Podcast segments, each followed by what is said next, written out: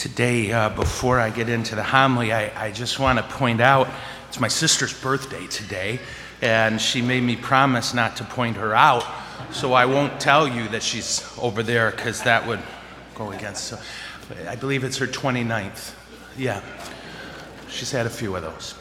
Uh, today, there's a very practical part to our homily, and then uh, I'll get into our spiritual uh, lesson, which will make this a bit longer than usual, but I, I think all of it's necessary. Um, basically, the first part, I need to tell you about a major uh, update the diocese mailed out. Uh, that some of you got. Um, I don't know who gets what or whatnot, but what do we got?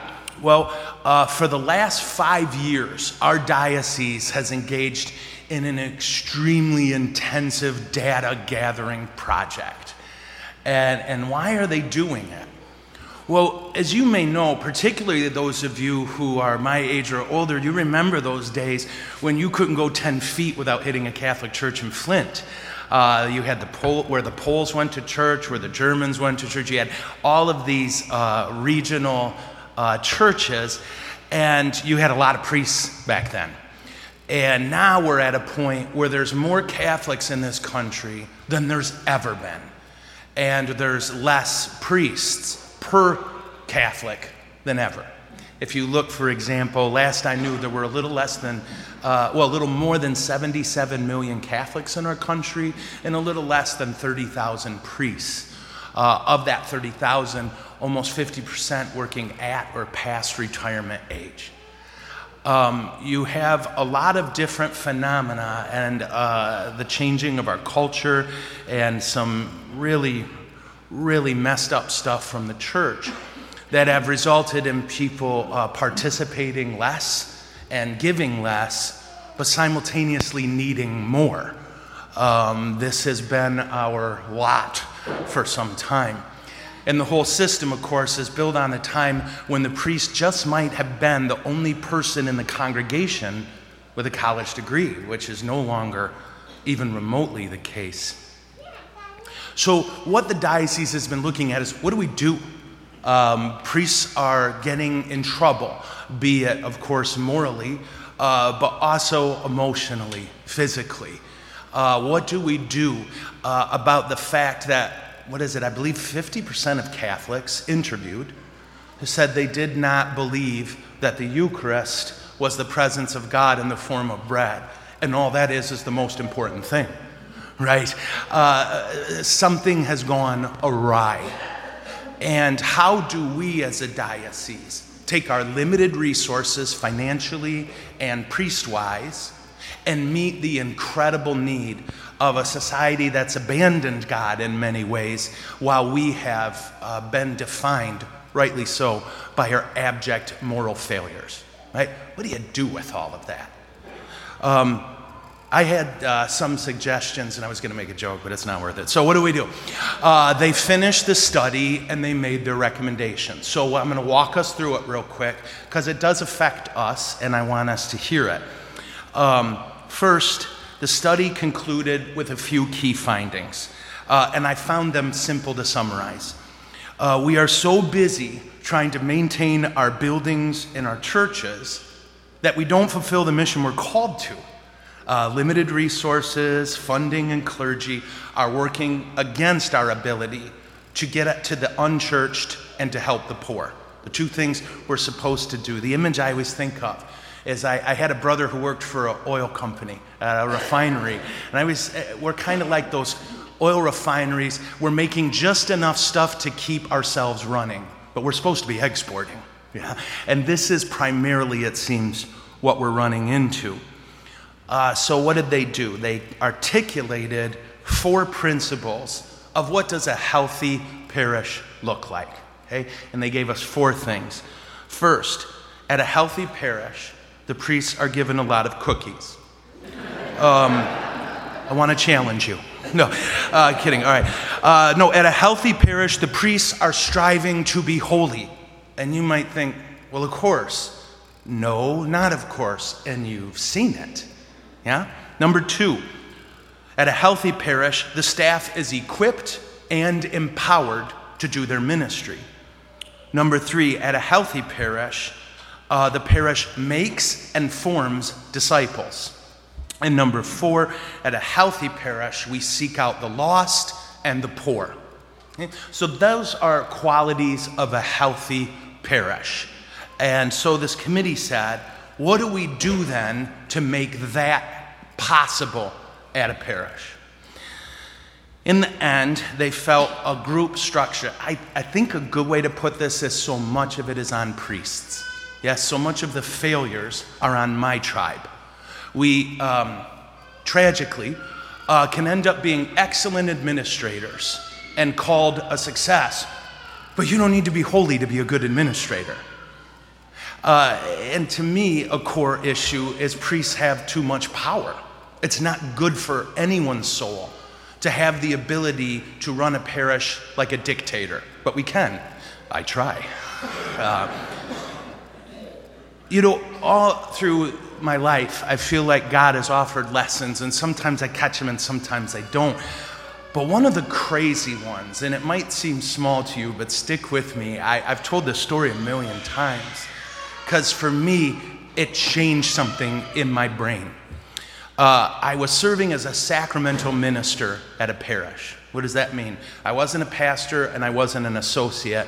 I, I just did the sacraments. Basically, I didn't have to go to meetings. It's the best part. Um, we were at this meeting that I had to be at because I had sinned or something. And uh, the pastor knew they were getting new tile for the floor in the church. Now, if you know me, you know that my interest in the different tiles would be right up there with reading the ingredients on a cereal box. I, I can't see a lot of colors and I don't have opinions on colors, except I like green and white. So we're at this meeting, and the pastor had gathered six people, six volunteers, uh, one, two, three of whom were interior decorators. And they went through the church and did that thing with all those palettes that look alike and are supposed, you know, but have different names. And uh, now we're together to pick what color the tile will be. And so the dude who was running the thing has this thing. He says, It's between these three. So let's pass this around and everyone say what number you think the tile should be. So the first person on the left, I'll never forget, looked and went, Oh, definitely two. Great. Next person, yep, two two, two, two. Comes to the pastor, my hand to heaven. He went, three. And we did three. I'm like, okay, that's messed up. Yeah, that is a broken system. I know for a fact that having a theology degree, a philosophy degree, and a history degree, as well as the grace of ordination, it doesn't make me smarter. Right? And it's the system's broken. And for someone to have the power to look at a finance council and say to all these people, no, we're doing this because I say so, that's just not good for a priest's soul. It encourages a sort of narcissism. Um, and yikes, we have to be holy or the whole thing falls apart. That's our job. It's tough to be holy when it's meeting, meeting, meeting, insurance and personnel and all of these things. How do we fix the structure?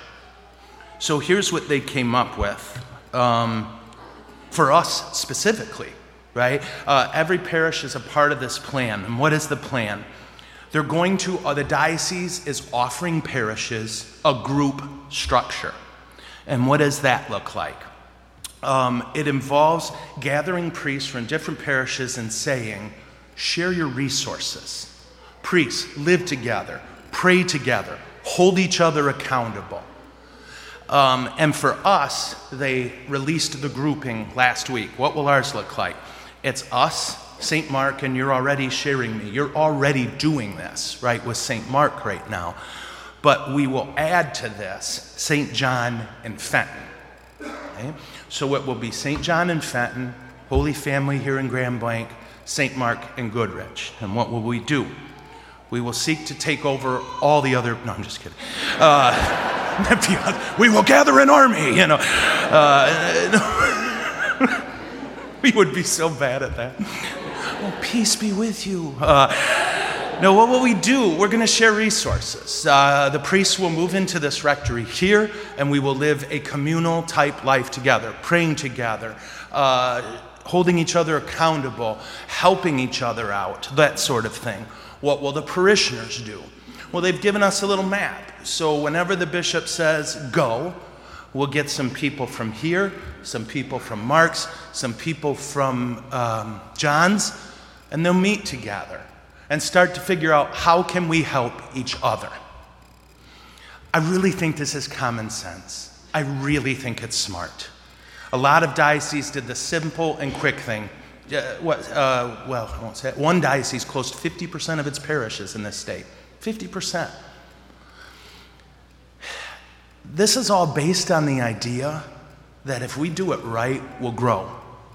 And I believe that. I really do. I think Jesus actually has the right way to go.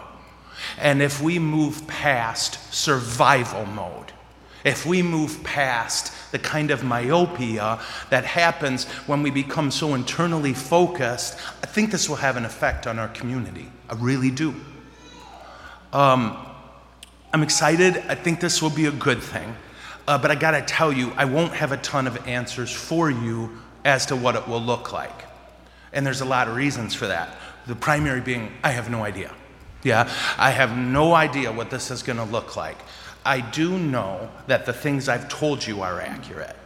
But beyond that, what we're waiting for, and I think he said next week, the bishop will approve this plan and then tell us who's where. So, in this structure, they will take, so our three parishes, there will be one priest that's called a moderator, and that will be the priest in charge. That's the priest setting the vision and trying to push it along. That will be the priest making sure that the staff is equipped and trained and ready to go. And then there will be a pastor at each parish who is under that moderator. Now, this is happening all over the diocese. Every church in our diocese is going to do this. Our grouping is probably the smallest one in terms of the number of parishes, but certainly the biggest in terms of the number of humans involved. Um, we will find out who's doing what, I believe, next week. But this is the church, so it might be next month. When will it start? We don't know. Uh, some parishes it'll be next year, some parishes it will be in three, some it will be in seven. Uh, so we'll find out. And uh, the reason we're sharing it with you today before we uh, get the final word is because, frankly, um, some other priests told people last week, and word started to get to you, and I just didn't want you to worry. Uh, I don't think this is a thing that's going to affect us negatively in any way at all. I, I could be a fearful person. If I was afraid, I would tell you. I think this is a good thing. I really do. I think the priesthood, uh, as we're living it, is not good. Uh, the priests should focus on holiness and on providing the sacraments, not on being king of a small tribe. So uh, we'll figure this out and we'll see where the Lord takes us. Um, God help you, I still want to do a little homily. I'm so sorry, but not really. Uh, it's just, I can't pass this up. Um, we, are we putting the reading still in the bulletin? Do you have the second reading in your bulletin? Do you know? I don't know. Um, no? Okay, shoot. All right, the second reading today, Jesus wants you to go home, print it out, and stick it to your fridge. It is huge for us. And it honestly can help us with this sort of thing. Um, since I was in seminary and a priest pointed this passage out to me, it has been defining. And it's in our second reading. Ready? He who started this good work in you will see it to completion. He who started this good work in you will see it to completion. He who started this good work in you will see it to completion. That should fill us with hope. The day as a semi adult, I figured out that I wanted to love God and let God love me That was the beginning of a good thing. And at times I get frustrated by my limitations. I get frustrated by my sin. I get frustrated by my affection for sin. I get frustrated by the darkness. And I have to remember in those moments He who started the good work will finish it. It's not all on me, it's not all on you. What God needs from you and me is to say, I will never give up. However hard I have to fight this sin, I will never give up. Because God has already won. He started this, He'll finish it, and I will be faithful to the process. I will call on the Holy Spirit to help me in this fight. I'll pray, Jesus, heal me of my affection for sin. And I will press forward. Why? Because He started it. This wasn't your idea, it wasn't mine. it's God's idea. And if He started it, He'll finish it. Does this, does this fill you with hope? Yeah, me too. Because it's not all on me. I don't have the strength. I've tried. I don't have the wisdom. I don't have the love. I want to. But what I can do is cling to Him and trust, trust, trust. He started it, He'll finish it. And if it kills Him, He'll get us to heaven. So today, we cling to hope joyfully, not white knuckle, but red, full, bleeding hearts, filled with love and a readiness to take whatever wounds we got to take knowing that more than we want anything in the world, God wants us with Him. And so we have hope. We have hope for the parish and for our future. But most important, we have hope for our salvation. That whatever obstacles the devil or ourself put in the way, he who started this good work will see it to completion. Amen? Amen. Okay.